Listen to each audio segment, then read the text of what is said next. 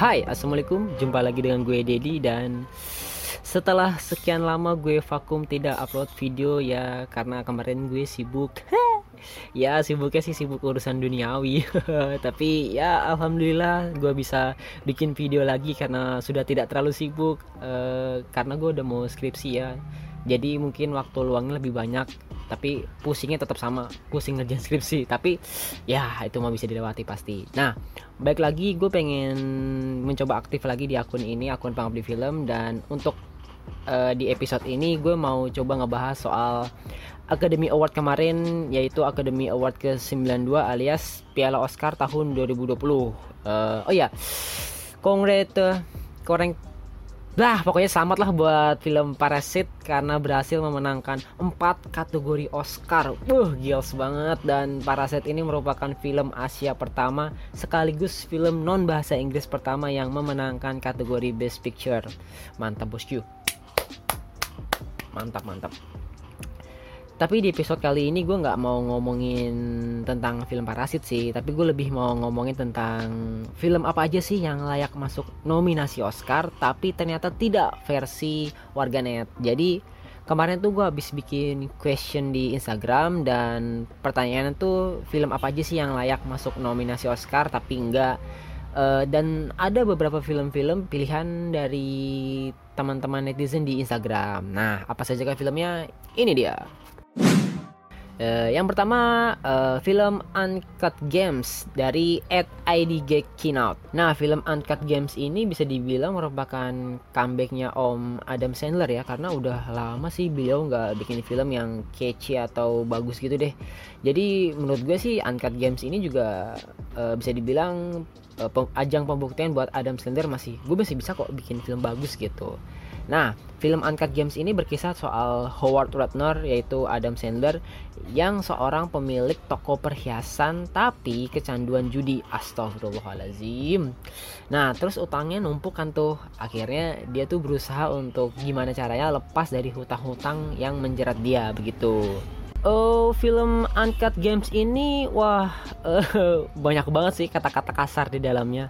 Ya kayak 13 kata kasar yang dilarang oleh pelaut lah di kartun SpongeBob. Jadi kalau setiap ngomong tuh kayak disensor gitu, suara lumba-lumba, suara bebek atau suara tit gitulah sensor-sensor gitu seharusnya kalau masuk ke Indonesia terus dilihat oleh uh, eh, KPI gitu kan tapi secara kualitas film Uncut Games ini Oscar worthy sih maksudnya uh, layak lah untuk masuk nominasi Oscar karena uh, gimana ya udah lama masyarakat dia lihat actingnya Adam Sandler yang uh bagus banget itu mantep kayak di film ini. Menurut gue juga kayak seharusnya sih ya masuk sih. Cuman ya namanya uh, Oscar lah ya ajang penghargaan yang tendensius. Ya ada keperluannya mungkin tapi jadi film ini tidak masuk nominasi. Nah, maka dari itu kemarin gue baca-baca berita ada uh, beberapa artikel yang ngasih tahu kalau uh, Om Adam Sandler ini kayak ngeledek gitu. Dia ngeledek karena kesel aja gitu, merasa terhina. Kok film dia nggak masuk nominasi Oscar gitu? Ya baik lagi kayak tadi yang gue bilang ya namanya juga Oscar lah ya, ajang penghargaan yang ada perlunya. Jadi mungkin ya terserah yang punya agenda lah ya. Aduh ini gue sotoy banget. Oke lanjut ke film kedua. Film Dua Garis Biru dari Ed Riskowitz Hmm Dua Garis Biru ya. Sebenarnya sih secara teknis uh, Kita bisa aja sih dilirik sama nominasi Oscar gitu. Maksudnya film-film kita. Tapi mungkin kita masih kurang dari segi relasi ya kita belum ada link yang kuat untuk menuju ke sana gitu menuju Grammy Award. Ini soalnya sepenglihatan gue aja sih ya soalnya rata-rata film Oscar itu emang ya karena baik production house atau tim di dalam film tertentu itu punya relasi dengan Academy Awardnya. Tapi mungkin kalau emang bisa masuk ke nominasi menurut gue sih nominasi yang cocok untuk film dua garis biru ini ya tentu ada pada Zara. Jadi mungkin masuk ke nominasi aktris terbaik uh, atau juga mungkin masuk ke nominasi sinematografi terbaik. Soalnya pengambilan gambarnya dengan beberapa angle yang bagus sih menurut gue itu catchy banget. Oh iya, si Angga sama Zara ini kalau nggak salah bakal main film bareng lagi ya. Judulnya Mariposa. Ini diangkat dari novel. Ah, gue belum, gue gak, gak baca sih. Tapi gue penasaran apakah duet Angga dan Zara akan sebagus di film Dua Garis Biru ini. Hmm. Oke, berlanjut ke film ketiga, Bali Beats of Paradise dari Ed Anton Rizky Hamdani. Uh, iya iya sih emang Livi Zeng kemarin bilang sempat bilang kalau film Bali Beats of Paradise dia masuk seleksi nominasi Oscar. Tapi jujur aja sampai sekarang tuh gue belum nonton film Bali Beats of Paradise ini karena emang gue bukan penikmat genre film dokumenter gitu. Tapi gimana ya yang yang pengen gue bahas ini lucunya itu adalah setelah Oscar kemarin uh langsung tuh netizen banyak yang nyinyir lah. Maksudnya nyindir Livi Zeng karena ya film dia nggak masuk nominasi Oscar kan jadinya. Terus gue baca baca baca cibiran cibiran netizen itu ya ampun parah banget emang netizen kalau ngeledeknya ya. Terus ada uh, yang bikin template penghargaan Oscar buat Bali Beats of Paradise. Jadi kayak uh, tulisannya and the Oscar goes to Bali Beats of Paradise nominasi Best Picture aduh parah banget. Aduh ya emang ya netizen kita kalau ngehujat paling jago bakat buat julid. Tapi uh, tapi saran gue buat Levi Zeng sih ya udahlah cibiran netizen gak usah diambil hati terus berkarya bikin film-film yang bagus lagi aja. Nggak usah buru-buru Oscar rutin aja dulu masuk ke Netflix lah misalnya. Jadi biar uh, familiar aja gitu kitanya terus film selanjutnya uh, film The Farewell dari Ed Sindu Movies jujur gue belum nonton sih film uh, The Farewell ini tapi uh, banyak review yang bagus dari film ini. Ya jadi gue masukin uh, The Farewell ini ke list tontonan gue yang akan gue tonton nanti. Nah pas gue googling googling ternyata ada Aquafina yang main di film ini. Nah, Aquafina ini yang kemarin main di film Crazy Rich Asian yang rambutnya kuning pendek gitu cewek. Nah, kalau film The Farewell ini sih gue lihat-lihat intinya tuh tentang cewek yang suka bohong sama neneknya. Ini itu, itu itu aja sih intinya. Cuman yang bikin film ini bagus sih katanya karena penyajian tentang budayanya itu yang kompleks dan penuh makna, baik dari sudut pandang perbedaan budaya barat sama budaya timur. Terus juga film ini katanya sih lebih nyentil budaya Tionghoa dengan segala problematikanya. Pas gue google lagi uh, ternyata uh, Aquafina di film The Farewell ini menang penghargaan Golden Globe loh. Go gokil ya. Mantep. Cuman kenapa tidak masuk ke nominasi Oscar? Ya mungkin lagi nggak beruntung aja kali ya. Mungkin mungkin ya. Tapi gue lihat-lihat Aquafina ini kalau rambutnya hitam lurus kayak gimana ya? Kayak normal aja. Astagfirullah maksudnya kayak ya kayak cewek Chinese pada umumnya ya. Kan kalau di Crazy Rich Asian dia rambutnya pendek blonde gitu ya nyentek lah pokoknya. Tapi pas di film The Farewell ini uh, beda sih looksnya tapi tetap aura Aquafina tetap terasa sih nggak bohong. Oke selanjutnya uh, huh? film bokep dari Ed Ananda Prima 29 uh, ini mungkin maksudnya film semi kali ya uh, kalau untuk film semi sih film semi masuk nominasi Oscar pernah ada nggak ya? Aduh nggak tahu juga deh gue. Tapi uh, film semi yang bagus di tahun 2019 kemarin sih menurut gue ada nggak ya? Kayaknya nggak ada deh yang berkesan. Paling pas tahun 2018 kemarin pas gue nonton film ini Red Sparrow yang dimainin sama Jennifer Lawrence kan film semi semi gitu tapi uh, drama crime-nya bagus terus uh, mungkin ini sih ya Fifty Shades of Red Grey atau sejenisnya lah bang apa no semesta Fifty Shades gitu lah. Gue nggak pernah nonton sih gue nggak tertarik sama semesta Fifty Shades. Nggak entah kenapa nggak tahu deh. Nggak tertarik aja gitu. Uh, nah selanjutnya film Perempuan Tanah Jahanam Gundala dari Ed Desmond Octavianus. Uh, mungkin lebih ke sisi film Perempuan Tanah Jahanam ya uh, kan kalau versi luarnya namanya film Impetigore kalau film Perempuan Tanah Jahanam ini udah tembus di festival film Sundance 2020 kalau nggak salah ya. Uh, udah banyak dilihat sama negara-negara lain lah. Cuma jujur ya ini menurut gue menurut gue ya kalau untuk bersaing di ranah Hollywood masih kurang. Bukan karena film Perempuan Tanah Jahanam ini jelek uh, bagus cuman kurang aja dan lawan-lawannya emang berat untuk di genre horror misteri ini. Ya tapi gue sih optimis lah uh, film perempuan tanah jahanam ini bagus dan ke depannya mungkin Joko Anwar pasti bisa bikin film yang lebih bagus lagi lebih bagus lagi dan lebih keren lagi. Tapi kalau menurut kalian film film ah film perempuan tanah jahanam ini bagus kok ya nggak apa-apa tetaplah yakin dengan prinsip kalian itu. Positif itu perlu. Nah selanjutnya film Gundala dari Ed Arkan at eh at apa nih? At Arkham Asylum. Nah dari Twitter nih. Menurut gue sih film Gundala ini film superhero pertama kita yang keren sih. Maksudnya ya terbaik lah sampai sejauh ini. Karena kan sebelumnya ada juga tuh film superhero yang ya aduh nggak usah diceritain deh. Terus juga film Gundala ini udah tampil di festival film Toronto. Nah berarti uh, secara teknis udah dilihat banyak orang dong dan responnya juga gue baca-baca cukup bagus kok cukup positif banyak yang suka. Tapi kalau untuk bersaing di Grammy Award rasanya sih ya masih belum. Karena ya seperti kita tahu kalau untuk film genre superhero uh, kita akan melawan uh, raksasa MCU dan DC dan mereka itu aduh gimana ya ibaratnya tuh udah dewa lah ya kalau di genre film superhero. Apalagi MCU kan dia anaknya Disney. Dan itu Disney aduh duitnya Infinity kali ya nggak ada habis habisnya gila. Itu lifestyle duitnya kuat anjir.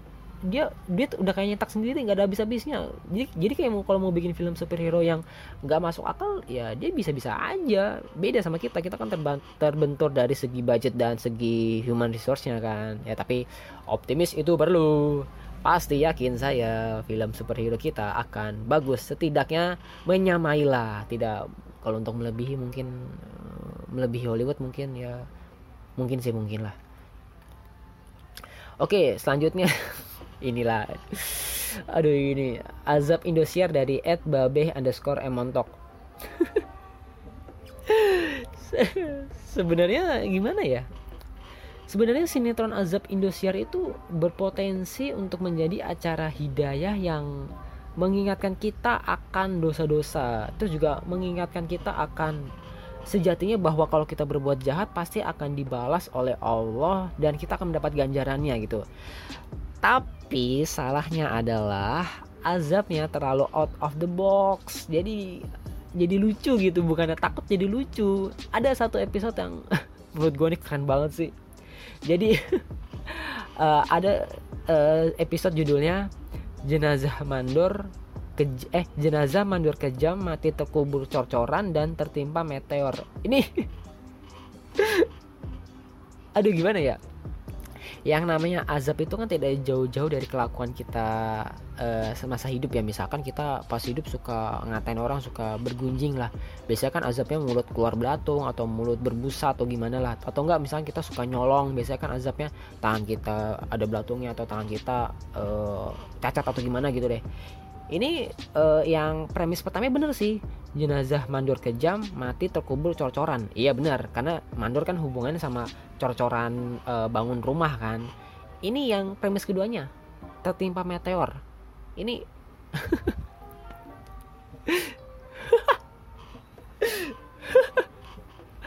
ini maksudnya tuh apa gitu? Ini jenazah ini mandornya tuh ngehina meteor apa apa gitu? Apa dia menghina NASA gitu? Jadi kan uh, ketimpa meteor. Oh atau mungkin dia menghina Fujitora. Jadi Fujitora marah melemparkan meteor ke dia. Atau dia menghina Madara gitu. Jadi Madara menyumpahi dia ketiban meteornya Madara yang segede bulan itu kan. Aduh. Aduh bercanda aja sih. Ampun ampun ih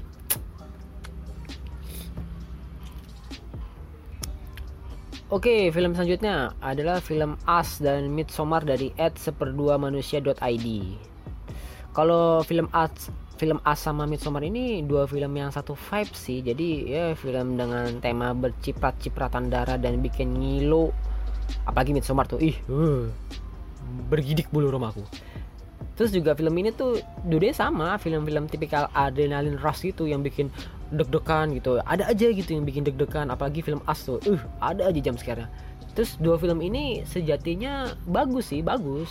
Uh, malah sutradara film As si Jordan Peele itu uh, pernah dapat empat nominasi Oscar tahun 2018 terus juga Lupita Nyong'o itu menang uh, piala Oscar buat perannya di film 12 Years a Slave tapi ya mungkin ya namanya juga Oscar lah ya seperti tadi gue bilang uh, ajang marga yang tendensius mungkin ada keperluan dan uh, ya satu dua kemungkinan jadi tidak dimasukkan atau ya gue nggak tahu dia juga nggak tahu lah pokoknya.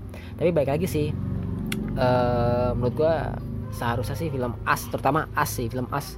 Menurut gue ini seharusnya bagus bagus maksudnya bagus dan dapat nominasi seenggaknya gitu tapi ternyata tidak. Hmm, ya ya sudahlah aduh ini gue sotoy banget aduh sorry ya sorry sorry gue sotoy banget oke film selanjutnya film Hustler dari Ed Adi Pratomo 86 Nah, film Hustler ini tuh berkisah tentang si Destiny yang diperanin sama Constance Wu. Nah, ini dia ini yang main di film Crazy Rich Asian kemarin. Nah, jadi kisahnya tuh si Destiny ini masih noob lah soal dunia malam, soal dunia klub-klub malam gitu ya dan dia menjadi penari striptis kalau nggak salah dia karena masih noob jadi belum tahu selahnya. Nah ketemulah sama Ramona yang diperanin sama Jennifer Lopez. Nah Jennifer Lopez eh Jennifer Lopez. Nah si Ramona ini jam terbang di dunia klub malam itu udah tinggi udah pro lah. Jadi dia ngajarin si Destiny ini uh, tips dan triknya uh, untuk menggait pelanggan begitu gitu jadi film ini tuh uh, film tentang kisah penari striptis dengan segala kejerdikan mereka untuk meraup duit dari para laki hidung belang gitu deh. Soalnya kebanyakan para pria beker maksudnya pria-pria di film ini tuh yang jadi pria hidung belangnya tuh rata-rata kan pekerja di Wall Street yang aduh duitnya banyak terus bingung mau ngapain ngabisinnya. Nah, jadi uh, di film ini tuh keren sih dia ngasih tahu tips dan trik untuk uh, menggait para pelanggan, ngasih tahu teknik-teknik yang dipakai para penari untuk dapetin mangsanya. Nah, yang gue salut sih ini si Jennifer Lopez sih. Dia Jennifer Lopez walaupun sudah tidak di umur yang muda lagi tapi perannya gokil sih. Aduh makanya mungkin seharusnya sih seharusnya ya kalau menurut gue masuklah nominasi best supporting actress tapi ya takdir berkata lain. Hmm, ya gitu deh. Oke, yang terakhir yaitu film Booksmart dari Ed Stanford Films. Menurut menurut Ed Stanford Films, setidaknya film Booksmart ini masuk nominasi Best Origin Screenplay. Ini gue belum nonton sih filmnya, jadi gue nggak bisa banyak berkomentar. Tapi, aduh, ya Allah, gue penikmat film macam apa ini? Aduh, tapi ya gue lihat-lihat review sih reviewnya bagus Booksmart ini banyak kok eh, review-review yang mengatakan film ini layak ditonton lah film ini bercerita tentang dua anak kalem yang tiba-tiba suatu malam pengen nyobain hal-hal bandel gitu. Mereka bosen belajar terus mereka pengen ah gue pengen liar nih hari ini gitu. Tentang slice of life teenager gitu. Tapi filmnya gue lihat-lihat di Google nggak terlalu laku di pasaran sih. E, mungkin ya karena bukan film bukan tipikal film blockbuster sih ya. Beda sama film-film yang emang diciptakan diformulasikan untuk film-film box office gitu. Dan juga mungkin alasannya karena ini film debut sutradara Olivia Wilde yang masih maksudnya ya masih pertama gitu masih awal-awal. Mungkin ya satu dua kesalahan wajar lah gitu tapi untuk ukuran debut sutradara film ini tuh udah bagus kece bagus kok. Kayak gue kayaknya pengen nonton nih soalnya banyak bilang review bagus bagus kok bagus. Gue nanya teman gue yang nonton juga oh bagus kok bagus. Walaupun emang gak terlalu memorable sih tapi gue bakal tonton sih kayaknya. Oke oke oke oke sekian dulu untuk bacotan gue kali ini dan thank you buat teman-teman yang udah jawab di question Instagram gue. Ya semoga kali ini episode ini jadi ya entertain lah buat kalian buat hiburan gitu. Kalau ada salah kata atau salah info tolong koreksinya ya. Kayaknya sih banyak banget. Terus juga thank you ya thank you buat kalian yang udah nonton atau dengerin episode ini. Wassalamualaikum dan sampai jumpa di episode berikutnya. Kecau